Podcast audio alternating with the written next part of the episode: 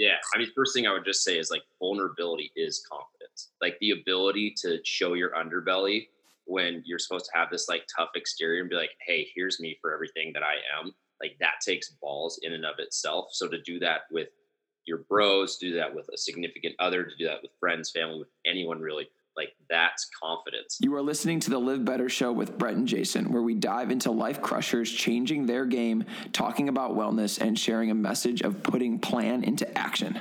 Live Better is based on five pillars move better, eat better, think better, give better, and live better. We move for freedom to do and go where and when we want. We practice good nutrition to combat an age of being overfed and undernourished. We practice mindfulness for ways to live purposefully. We give better as the basis for why we do anything at all, especially when focusing on the health of our clients and community.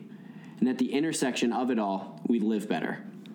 Health and wellness is the sustainable fuel to do whatever it is in life you want to do better. Our guests share their story, their mission, and the pursuit of having the best day ever every single day. Hey! Turn up, bitch! the Live Better Show is brought to you by Live Better Retreats. Come join us on an epic adventure where we will fuel your body, your mind, and your spirit to accomplish new goals. This time is the right time for you to join us on an epic Live Better experience. This full immersion opportunity will grant you access to the best in nutrition, wellness, movement, yoga, and an amazing community you will bring home after the trip.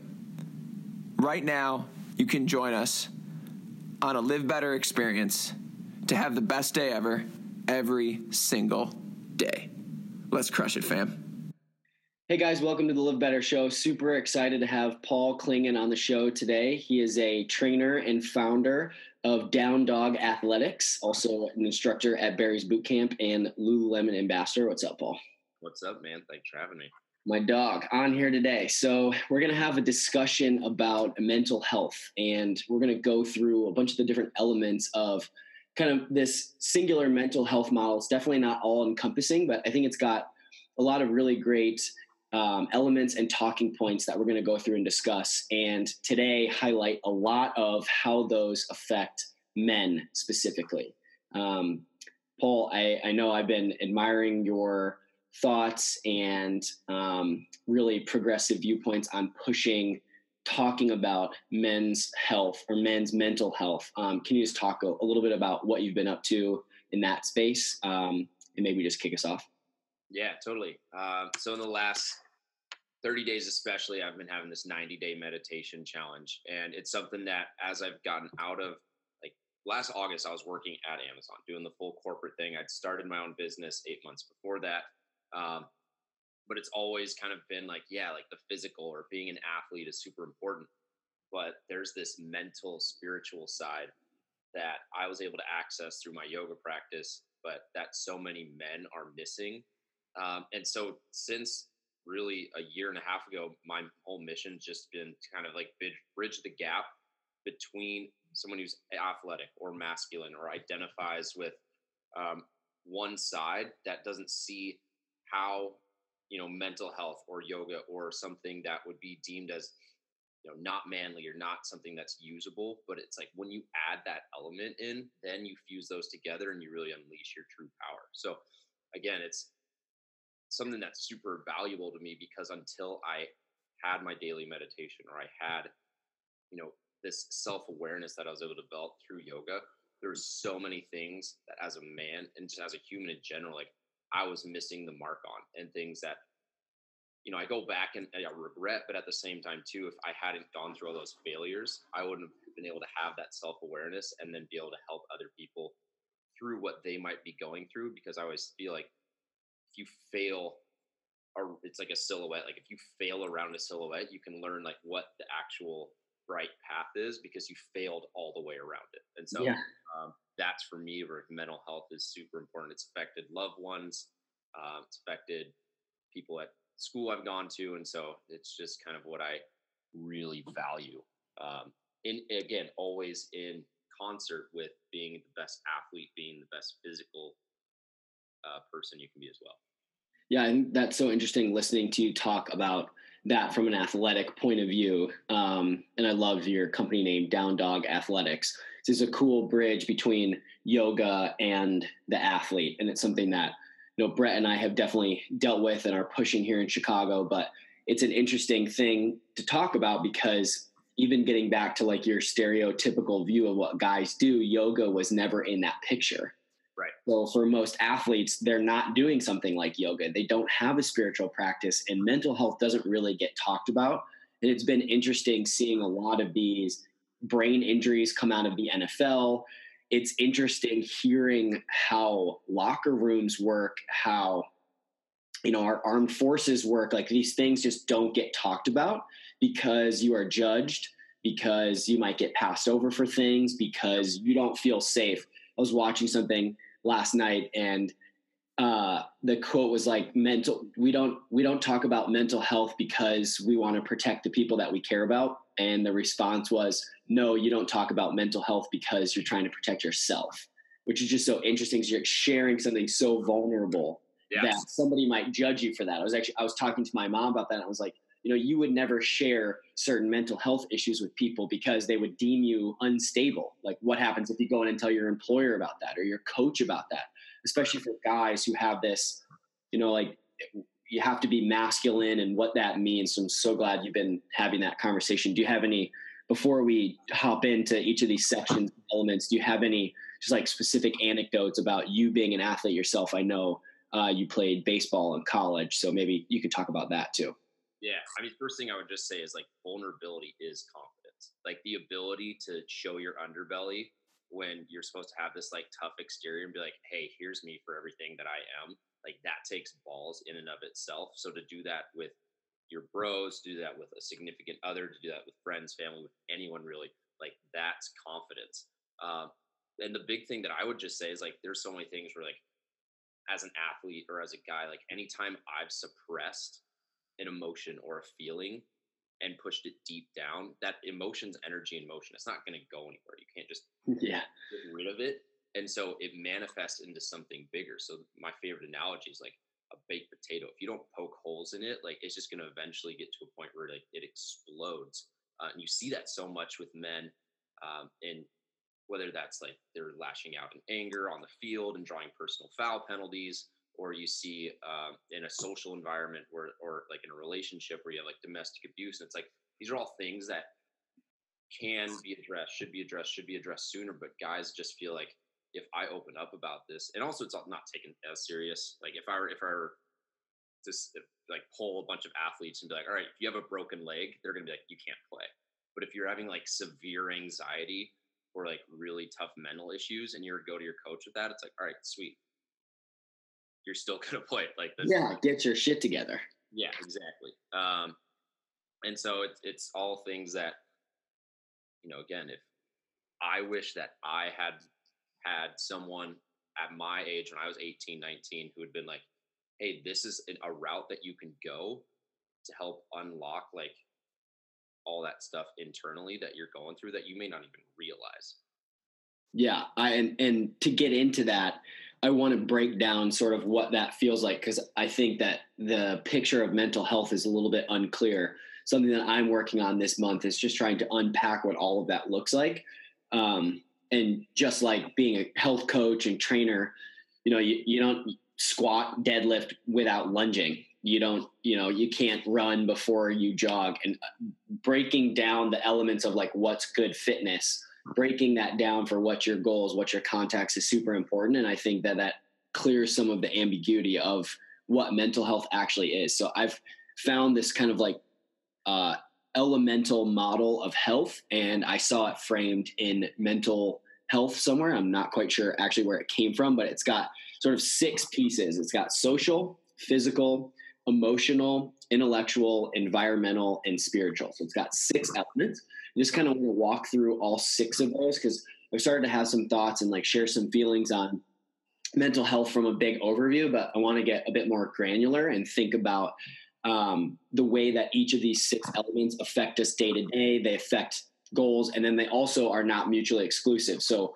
one might affect the other and how they kind of play in and, and, would love to have a discussion with you about that on some strategies you have for each section maybe some challenges you face things you maybe work through with clients um, which of them are most important to you because i think some for different people weigh differently yeah. um, and then for each one how does this maybe adversely affect men specifically and, and opening up that conversation so the first one is social so how does sort of social health play into your mental health? And you can just start with kind of like any broad topic on that.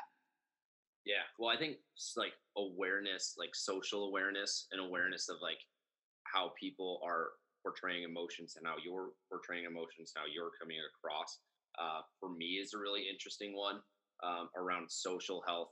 Um, but then also it's like how you see yourself mentally in a group of people.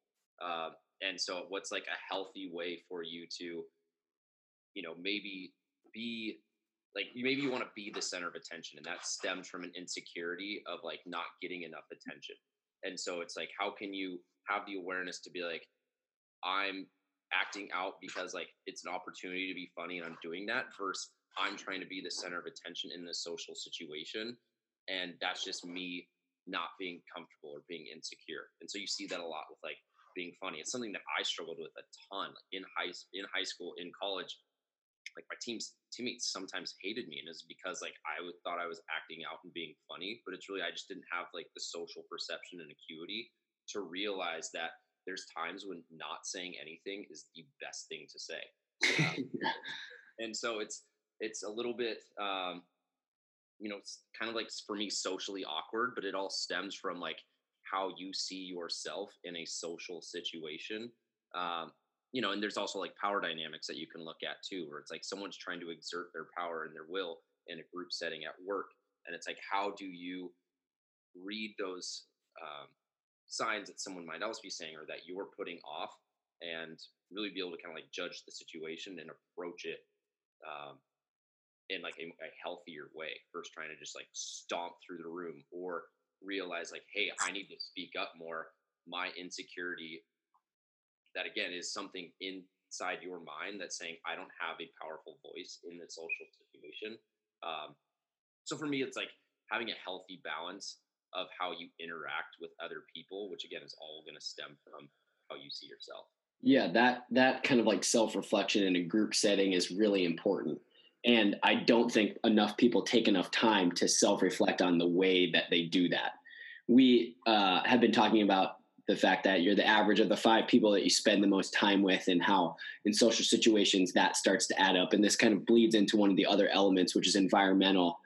Um, but one thing that I had been thinking about a lot is serving my most important relationships really well. Because what's interesting about social health and it, it also ties into emotional health is we always take out our shit on the people that are the closest to us first. Yeah. So if I had to order my most important relationships, it's my wife, my family, so parents and siblings, my work relationships and friends. And it's interesting that the people that are closest to you like bear the greatest burden, like on purpose, because you're there for them. But if we don't have enough emotional awareness, the fact that that is part of your social life. Like those people are driving you or encouraging you to hang out with different people.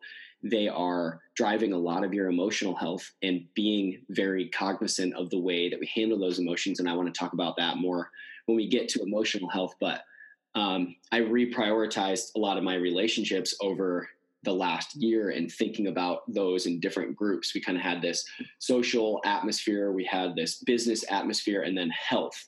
And prioritizing your time on who you give time to for your social health is also really important. Yeah. a lot of guys coming out of college, if they haven't ever been in a serious relationship before, too, sort of still get in this very like college, I just want to hang out with my guys, my boys mindset, instead of saying, like, hey, I need to be a mature man and yeah. show up for the people in my life, like my family, like my spouse or significant other, whoever that might be, instead trying to play that game where I'm just the guy's guy and then understanding how you fit in those social situations ultimately depends like ultimately determines how you treat those people also. Yeah, I love I love the point that you brought out about the five people closest to you, and I would can put that into like it is social, but it totally draws into environmental as well.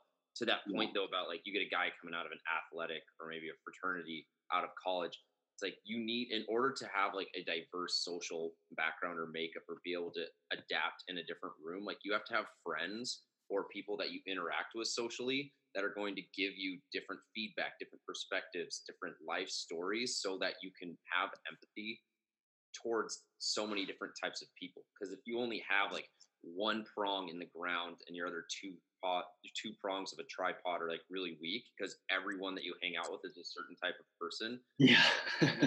and very strong and you're going to lose your balance. You're not going to be as rooted and grounded in every type of situation. It's going to be tough to be really balanced in every situation, but like from a, a socially mental health standpoint, like having a diverse group of people that you in, interact with is going to do wonders for your ability to um, be socially like healthy and how you interact and and understand again coming from like empathy or relating to people like one of the best advices my dad ever gave me was like one of the best skills you can have is your ability to relate to people. If you can only relate to the the five guys that you play sports with, and it's going to be hard to relate to that musician that you work with at work.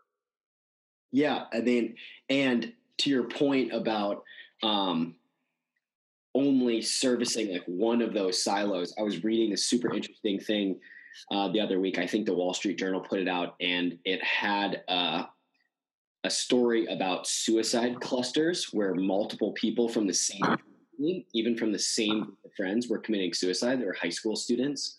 And they came from like middle to middle upper class, like white, kind of wealthy environments. And I thought it was so interesting. Like, how do you have multiple kids commit suicide? And there was a lot of data on the fact that like one promotes more from the same community, but they had studied a few of these different clusters. And one of the main points that came out of it, which I found to be so uh-huh. Interesting because I had never really thought about it this way before.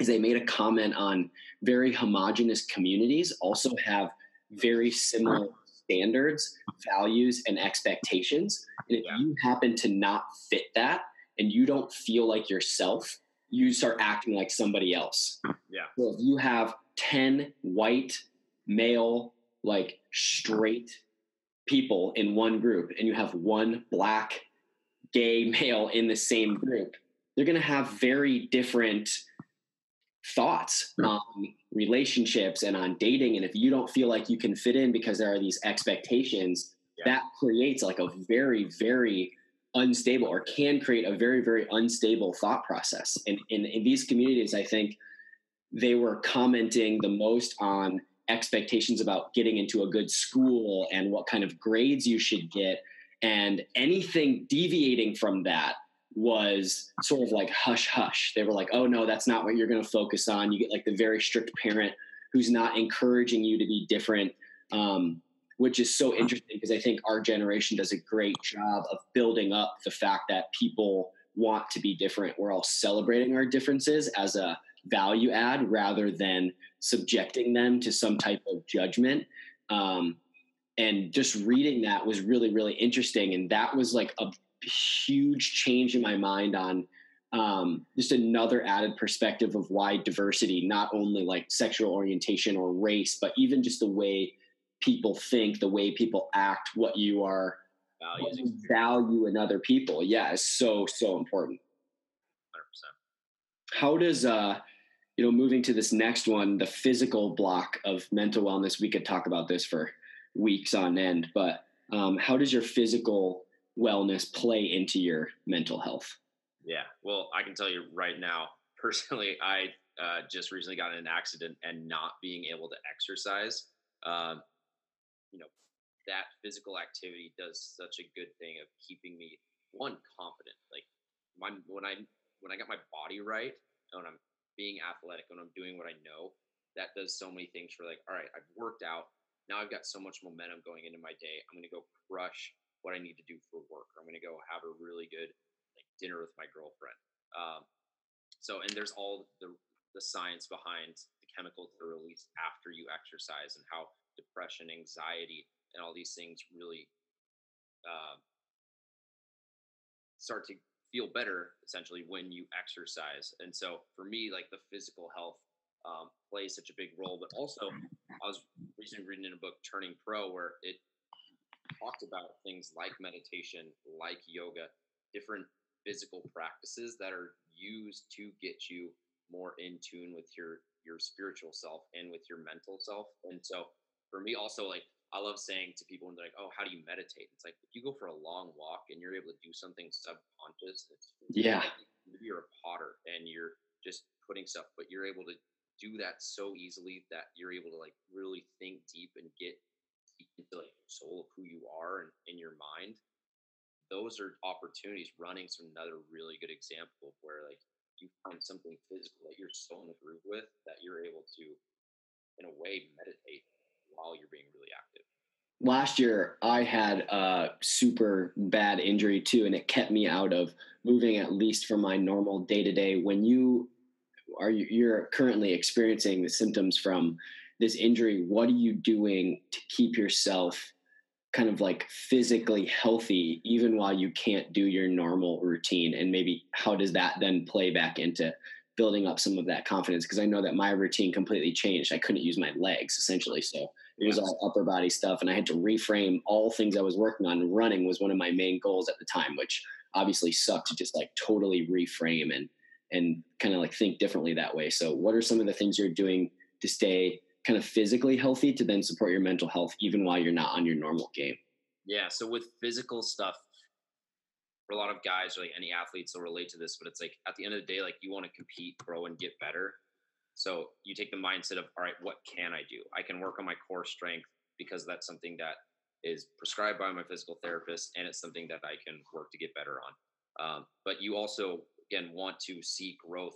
And it's just like my growth might just not be in my squat, deadlift, and bench, which is where my focus was. Now it's like, how many books can I smash out in the next? how many, how many like things can I gamify and be competitive about? Where it's like, all right, I'm no longer pouring all of my energy resources into something physical, or at least I'm taking what I would be pouring into my workouts. And it's like, sweet, now I have another hour, hour and a half to pump out content or to, um, you know, spend with other people. And because there's there's other pillars in life outside of the physical. Uh, but it also it's also made me realize it's like, all right, now I can pivot and try and figure out like, sweet, this is an opportunity to create other ways to help people outside of needing my body to be there in person to provide value to someone. Yeah, that is huge. That's big for me too because my whole life is my body. When, when after I had this injury, it was super interesting. Somebody asked me like, "Oh, you know, why do you like exercise so much and, you know, what does that do for your mental health?" Kind of ask that question like, "How do you keep your mindset well?" So then I started to frame like different types of exercise for different reasons. So I started to think like, okay, as a male, I really like doing things that reward aggression. It's just a natural response. Like I want to lift hard, I want to run fast. Um, I like playing contact sports. I grew up playing, you know, every sport I possibly can. Um, but then I also really, really have enjoyed doing things that are non-aggressive and that reward creativity.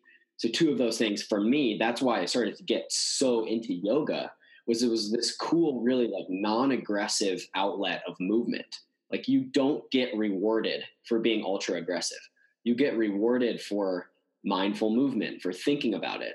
That is then kind of a connection into a lot of these other facets of mental health when you can then connect into something that's not so physical. Like, yes, you are using your body as a way to prepare to think about things in a different way or um, to be able to be more creative, to tap into some more creative stuff. Like I think rock climbing does the same thing for me. You use your mind and complex decision making way more than you do if you're just going out for a long run. And then the third element for me was that I had to have a skill. I think growing up playing soccer, like the skill was obviously anything I needed for my sport.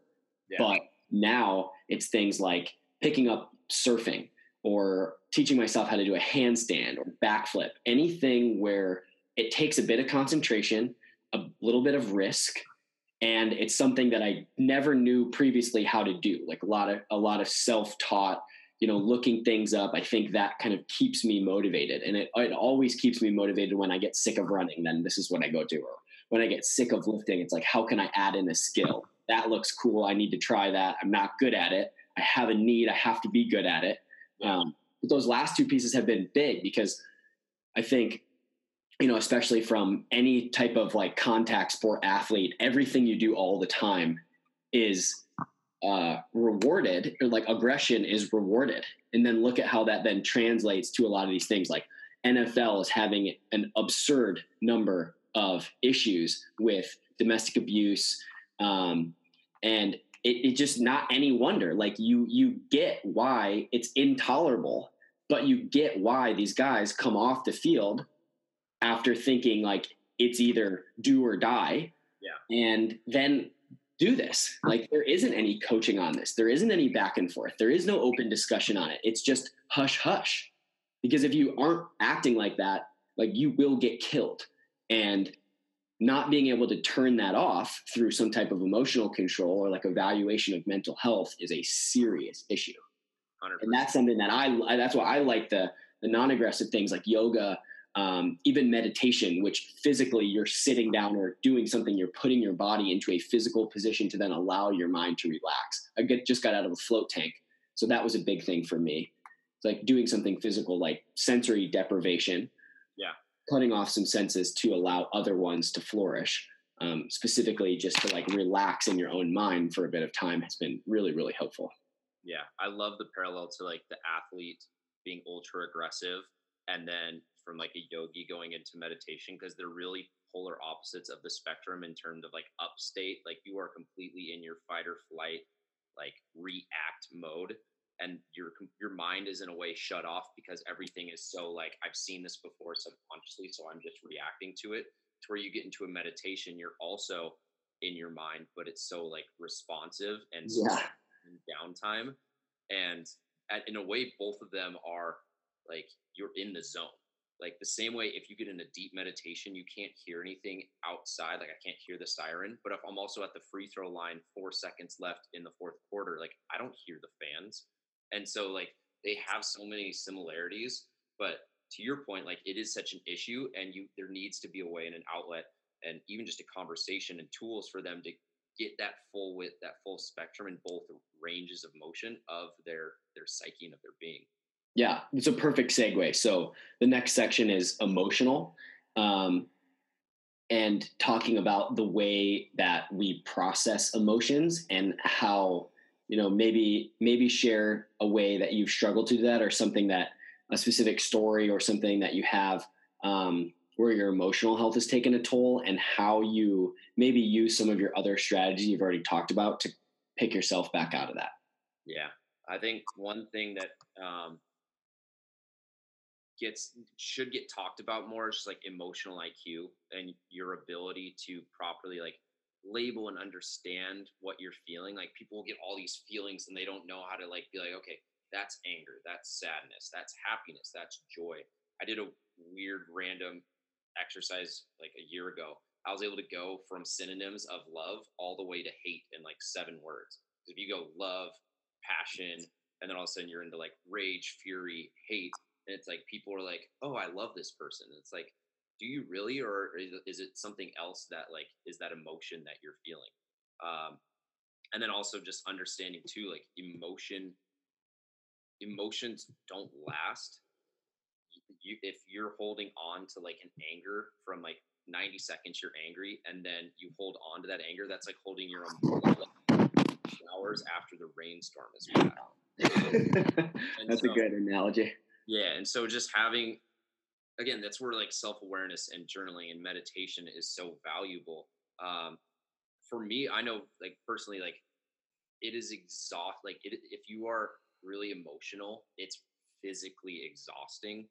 And so, like for example, like I've I've harbored like like jealousy or anger um, towards other guys or towards like an ex girlfriend or something, and it it takes a physical toll in your soul because you're storing that energy. It needs to go somewhere. But when you let it go, you can feel that like physical release in your soul, in your spirit of letting go of that anger, of that hate towards that one person. And it's like, what might have happened three years ago, two years ago, for you to let that wear you down? That's like literally being stabbed with a little pencil every single day. And you're just like, you're not going to bleed out, you're not going to die, but it's like you're losing every single day. And it's like, as soon as you let that go, then from an emotional standpoint, you can heal. Um, but that, like, for me, that those are like that's not a specific example, but there's been several times in my life where I had to let go, and as soon as I let go of that emotion, I became healthier mentally. Yeah, that is a uh, really good example of the way that a emotions are short term, and like you you've made the example before, they're like the weather. Um, they're not a climate; they're weather. So yeah. it's constantly coming and going one thing that helped me, I read this book called uh, Choke. It's sitting right next to me. The author talks about interpreting your emotions different ways, and that people have a very hard time understanding when and how to reframe an emotion from positive and negative. So Brett and I always talk about. I mean, our tagline is have, we got my hat on right now. Is have the best day ever every single day and that is just a choice to be positive, not negative. That is the choice for half full instead of half empty. And that yeah. complaining is a choice. But then we have these more sort of finite emotions that you were talking about. They get a lot harder to define. And if you want to make it tangible, one that's really helped me, which I've always struggled with. So I used to have a little bit of anxiety and just like, just not being nervous, but just not being, not counting the instead of feeling like my I had a nervous pit in my stomach, reinterpreting that as I have butterflies because I'm excited. Yeah. So the butterflies versus the nervous pit. There's um, just understanding that you can interpret something as yes, I feel butterflies because I'm excited, not I feel butterflies because I'm so nervous. And then that produces such a negative response because it definitely does. We, we have to, you know to, to pull back to your uh, to give an athlete example on the free throw line you could choose to notice how many eyeballs are bearing down on you how many people are watching on tv how much distraction people are banging the balloons in the background or you could say i'm in this massive game that i'm like meant to be here for i'm excited take a deep breath reframe the way we feel knock down the shot yeah. In the same way we can do with negative emotions, like this person is making me angry because XYZ. Why are these things making me angry? And in the short term, being able to reinterpret that like this is what this person has going on. This is my EQ and being situationally aware of understanding why they feel like that and why they are taking it out on you. And then being able to reframe how that makes you feel, even if that's just your immediate response to it and understanding that maybe you can come back to that after cooling off a little bit rather than responding to that immediately at your first gut reaction. Yeah. We haven't gotten into meditation too much yet as an actual strategy, but that can help reframe what you were talking about earlier about your or uh, fight or flight is to make your brain reframe the way that it takes in information, the way that it takes in emotion so that you don't act on that first bit that comes in. Yeah. So rather than just physically exploding back at a situation if you're angry to take a second, check your emotion, see where you're at on that EQ spectrum to understand why you're feeling like that. Why is this person responding or making me feel like this? And does this warrant an actual response? Like sending the email a day later instead of in 100%. the moment. Hundred percent. The other thing I just want to add about emotional health too is is not trying to run away from what would be deemed as negative emotions and using those as propellers to uh, towards greatness. So if you get an epiphany about yourself and then all of a sudden you feel shame, like shame isn't a good feeling, but at the same time, that is what propels you to maybe lose 30 pounds. Or I used to try and run away from stress and anxiety starting my own business. And it's like the sooner that you can sit with that emotion that might be negative and be able to say, like, all right, like anger, I see you. What are you trying to teach me in this moment? and then let it get past like the weather pattern. So many people are like oh i can't be sad. I have to be positive all the time. But if you're sad all the time you lose that polarity of happiness and sadness. And then what is happiness if there is no sadness? And like we have that emotion to give us feedback about where we're at as a person physically mentally or even spiritually. Yeah totally. Somebody on our last retreat made a comment. They said you know if you're doing anything great in this world like a little bit of anxiety is actually good. Like yeah. that propels you. Like if you're not feeling unsure about something you're not going fast enough. Like if you feel in control you're not going fast enough. But also to your point i think guys are very guilty of exactly what you talked about about running away from negative emotions and not just understanding and processing that it's okay not to be okay. Yeah. Um, it's okay not to feel perfect all the time. It's no okay not to project this air of like overconfidence and overzealousness and that you have everything under control. If you have everything under control, like you're not asking big enough questions. You're not trying to solve big enough problems. And if you're doing that, it's going to create a little bit of uneasiness. Yeah. On on the on that side of sort of processing things internally, intellectual health is the next one to stimulate mental health. Um, and I want to kick this off because it will be a great way for you to talk a little bit more about what you do. Um, but when anybody asks me, you know, how do I get out of a rut? Like I, I'm not quite sure what to focus on. I always say that everyone should have a side hustle no matter who you are, even if you're the CEO of a major corporation, everybody should have a side hustle because it is something to drive learning, it's something to drive passion, and it's something to drive creation rather than just consuming things from other people. I think it's a healthy outlet for doing things. So maybe you can talk about as intellectual health, maybe how your mental health has improved going from Amazon or your corporate job or anyone moving from a corporate job into an entrepreneurial space and maybe how you've reframed that as a positive thing because I definitely know there are ups and downs with that transition. 100%. Yeah, I mean intellectual like the goal should always be to be learning, right? Whether that's learning about yourself, learning about the job, learning about the role. Um, you when you aren't learning, you slow down, and that's when so many of those negative emotions can start to come in. Uh, like I want to be growing as fast as I can because if I'm not growing, I'm slowing down. I'm going backwards. Uh, and so, in a work standpoint, like I was kind of getting stressed out when I was working at Amazon. I had my my personal training job, uh, yoga instructor, and, and doing all these things on the side. Like I would train 25, 30 hours a week on top of my 40 hour Amazon job. Like that the was, hustle. That was what my June looked like last year. But I tried to reframe it as like, all right, this is like Amazon's not a job. Like, not there's no Amazon, there's no down dog, there's no anything. It's like these are all intellectual jungle gyms. And rather than doing like bicep curls, I'm going to get smarter in how I email, or I'm going to get smarter in how I, you know, approach this social situation, or I'm going to use Amazon as a way to grow mental muscles so that when I go out and I need to use that muscle again, I've at least strengthened it um, in another area. And before I was at Amazon, I was at a couple different ad agencies, and those also are get like every job that you have is not a waste of time. It's only a waste of time if you didn't see ways or use ways to get stronger because skill sets is what you take from job to job, not the job. So if you can lead, if you can sell, you can do that in a mine in Africa. And if you traits over to Google, you're still going to be successful. And so those are all like intellectual things that you're learning.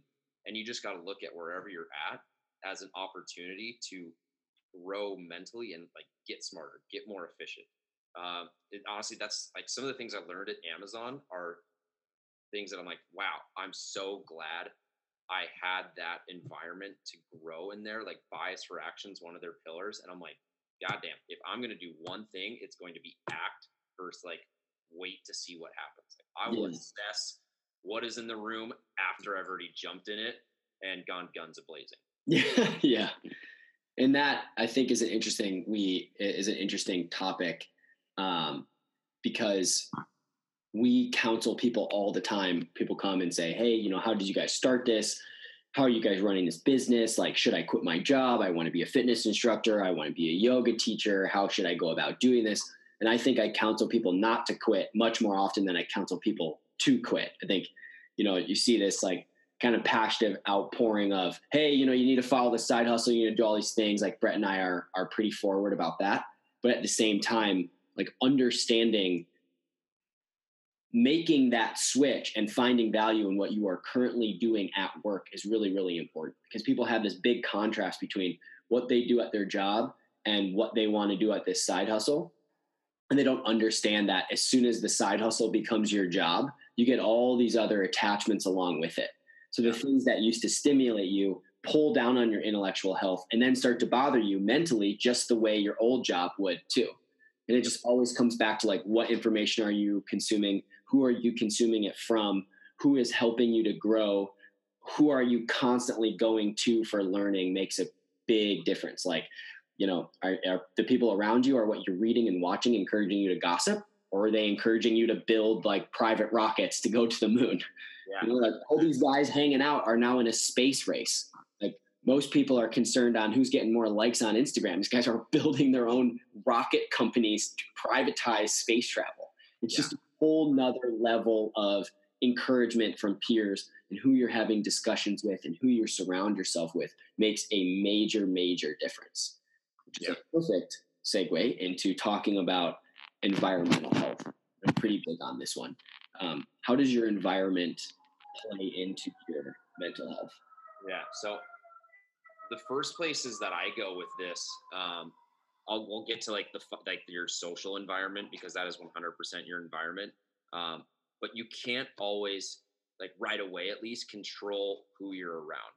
Um, and so what I always go to for environment is like music, your social media feed, and books. Like think about all the senses that you have. That's your environment. Everything that you are is things that have come externally, whether that's what society says you're supposed to do, how your parents raise you, physical things that have happened to you, like who you are is just a reflection of what's happened to you, how you've internalized it, and then how you've responded to it. So then if I'm looking at like my environment, I'm like, all right, what kind of music am I listening to? If I have a song on repeat every day and it says, I'm not going to pay my rent, the next time rent's due and I don't have money for it, I want to like blow it on something inappropriate. Like I proved that that thought pattern that like, eh, I'll get to rent like next month social media feed. You can have your feed be all about like relationships are a waste of time. I'm gonna like go party and I'll make poor decisions tonight and figure it out tomorrow. Well, like when that opportunity comes, like what do you think you're gonna make that choice about? Um, and then books and podcasts, like those are the easiest ones. Like I might not have five millionaire friends like I can go hang out with every day, but if the only words that I'm reading to and listening to and external or internalizing for my external environment are like words from a book from a billionaire, then that's my environment. And so I always tell people, I'm like, yes, you want like the five people that you hang around or the city, even. Like I'm in Seattle. If I was in LA, I'd probably be more active because it's sunnier. Like environment does make a difference, um, like actual like city. Um, but the quickest ones you can do is like, what music are you listening to? What's your social media feed like? And what are you reading and listening to from like a podcast standpoint? Yeah the one the one thing i would add for me too when i thought about that you know just like saying the word environment goes to physical for me right away. It's like actually what are you surrounding yourself with like what areas are you choosing to do work in? Yes. what how, how do you present your bedroom for sleep? How do you present your workspace when you come to it? And decluttering for me is a huge one. Um, not huge on cleaning but definitely organizing like keeping things tidy for me and clearing like a visual space gives me a better headspace. Yeah. I think a lot of people overlook that. Like having stuff strewn everywhere and crowding you crowds your headspace. Yeah. Like Marie Kondo's obviously popularized the life changing magic of tidying up, but I love that she has like a purpose for where everything goes. And everything should be purposeful like that and that then extends out to sort of like the people in your life how you process things what you do for activities how you prioritize any of your time makes this very large effect on what you think about. So for me it's just like decluttering my headspace and decluttering my workspace especially before i sit down to do anything creative is really really important. Otherwise shit just starts mounting on top of one another and then you can't prioritize it. And then you shut down. Eventually it gets too big you freak out you break down. Then you got to build yourself back up. Rather than staying on this nice even keel you get these huge momentum waves both good and bad which especially for somebody with like a serious mental health issue can be very very tough to navigate when the ups are so high but then the downs are so low um, because we don't have this middle ground we can kind of rely on there's i mean if you go to any kind of creative forward thinking company you look at the environment spaces that they're in they're so creative so comfortable. I think that's another one is like touch like how things feel like that's all going back into your sensory system and it, you're going to interpret that and you're if you're in like a comfortable chair and you're relaxed and now you can be creative versus if you're in a chair that you can't tell why you feel on edge but it's like it might just be like a really bad yeah. aesthetic touch like it's just not working with that sense um, and so i'm glad you mentioned too like yeah i i had the fortunate i was fortunate enough to work at Wieden and kennedy uh, down in portland which is nike's ad agency and it's just like the most creative space like you just walk in and come up with like the coolest ideas or feel like really creative as soon as you walked in. Yeah there is a vibe for sure. Um, the last piece of this puzzle um, in the puzzle we've constructed is the spiritual side of mental health. Um, even I think talking about that for guys is definitely a little bit more of a vulnerable topic. Um, talk about sort of like the spiritual side of how you keep yourself mentally healthy. Yeah. Um, I think at the core of everything is you're like the questions that you ask, like, why am I here? What is my purpose? What am I meant to do? Like, what do I love doing? Like, your soul. I believe I got I stole this from Ed Mylett, but it's like I believe that you're born and you you can hear your soul. It's telling you where to go if you can get quiet enough to listen to it. And then when you die, you will have an opportunity to meet that person that you could have become. And so his goal and then my goal, because I follow him, is like I want to be familiar with that person that followed my soul's path. And I want to follow that path as closely as I can. Uh, so for me, like spiritual health really comes into like what like what do I believe in? What are my core values? But you can't answer those questions unless you get still enough through meditation and through like studying yourself so intimately that you're able to parse out like this is what I believe and this is what my parents might have told me to believe or this is what I believe about myself and this is what someone in the third grade said about me that I'm still holding on to. So the ability to really like get so close and in touch with your soul and your true calling for me that's like that's the soul that's the core of everything. Outside of that you get your beliefs then your values then your capabilities and you know how you act but at the core of it is like who who am i? Why am i here? What does my soul long for me to do? And if you can figure that out then everything gets so much easier. So when people are trying to change like their behaviors and um, things without addressing like the core of everything. And so if I if I'm in touch with if I'm doing my soul's work, then everything else feels a lot easier. Yeah, that is a really really great way to frame that. And so many people just don't take the time or don't schedule the time to actually think about those things they start doing before they have any of those first principles, before they have any of that kind of figured out. And they definitely don't take time to reflect on that. I think you have things like faith usually get passed down from you from your parents. Then you add in as you get older some of these things like maybe you got introduced to meditation through yoga and that creates some type of connectedness. But that's always what I go back to. No matter what faith you practice, no matter what type of group fitness class you join, no matter what type of social group you're ever in, it's always about connectedness. Maybe yeah. it's connectedness to a greater power, maybe it's connectedness to other people. Um, but if you lose sight of that, just because you're getting caught up in the mundane day to day tasks, you never take time to step back and consider what your soul, as you put it, might want. It becomes like almost like a dangerous runaway train where you you don't even give yourself time to get back on track and some somebody always like somebody inevitably always asks us. We have that one of our first principles is is self care then purpose. And people say, well, okay, I know on the doing side, I'm taking care of myself. I'm working out. I'm eating well. I'm managing my stress. I'm sleeping enough. But I don't know my purpose. I'm going into work. I'm not quite sure it's what I want to be doing. Our counsel is always just give back, just do something for other people that taps you into some of that connectedness and yeah. gives you a purpose where that care is now off of yourself. Like you've kind of selfishly unselfishly focused on yourself so that you are able to care for somebody else. And that brings you back to this connectedness because i think you know community ends up being everything especially for us. And as a you know tie in to the way i feel like that can really help with men's wellness is that creating communities where those types of things are encouraged and talked about are really really important because they just don't exist at least not in you know a, a, big mass market function. We have all these different silos. We have sports we have church maybe we have fitness classes we've got this but we don't have this community where these types of things that you and i are doing right now are talked about on a wide scale. And i think i'm really happy that people like you are pushing that out there and especially having it come from somebody like you mentioned is such an important skill who is relatable like, hey, I've gone through all these things. I am an athlete. I am an entrepreneur. I have had a corporate job.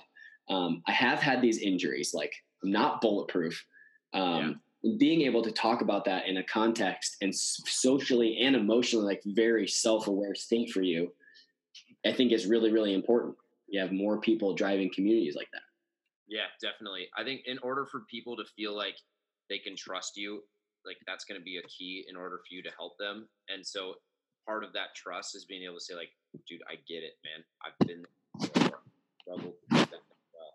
Uh, and so, uh, but going back to uh, the spiritual health as well, I think one of the reasons, especially for guys, why it's so hard is because when you are in a room by yourself, no phone, just your thoughts, like that's a scary place to be in because just as your soul is like I'm big Game of Thrones guy, but it's like that's like the Lord of Light. There's also like the polarity of that, and that's like you know the wolf of fear. That if you feed that, or you can you get that self doubt, you get that you know stirring of like a traumatic experience. That like in order for you to journey down into the depths of your soul, you have to go through and journey yourself, which includes so many negative experiences, which again it's really hard to do, especially for guys because I think women do a much better job of talking and opening up to each other, whereas guys is very rare for them to be like, "Hey, dude, how are you doing? Like, how's your relationship going? How are you feeling emotionally?" Whereas women are so much more connected, to your point, to each other.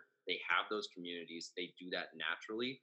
So it, there's no wonder why men have suicide at such a higher rate than women. It's because men just store things and don't feel like they can tap into their soul or even just get vulnerable and open with other dudes. Yeah, I'm thankful that um, for you sharing that. I, I, love that. I think it's interesting having these conversations with um, other guys who have gone through things like that. Definitely just like open up. They make you feel a little bit easier about sharing things like that. Because that's the other thing is like as soon as that stigma gets placed on there that you have to be the biggest, toughest, meanest dude in the room and put your walls up, it's it's over immediately. You've you've set the you know, and having more people, I think, produce and create communities that those walls are down from the start make it so much easier for other people to join. Like nobody has to place their 100% faith and complete trust in you. You don't have to be friends with them since grade school to hop in and immediately contribute and be like a very valuable member of that community, which then ultimately gets more and more people involved. Yeah. And the last thing I'll add too is like you're not one or the other, you can be both. Part of the reason why I called it down dog athletics is like you can be both an athlete and a yogi. You can be like the masculine leader of the room and cry in that same room. Like I feel like Tony Robbins would be a good example of that. He's like a six eight powerhouse dude, but could go into a, like a women's conference and just like totally relate to them. And so it's not one or the other. It's like the goal to be both. I've really had this mantra of like heart of a warrior, essence of a scholar. But if you go back to like any kind of like like um like history, like like Greek, Roman history or Japanese history, it's like you want to be you know, in the garden, but as a warrior, or you want to be the scholar and the warrior, not one or the other. A scholar in a war is going to struggle. A warrior, you know, that can't guard, like it's, it's being able to be bold. Is really what I'm trying to say.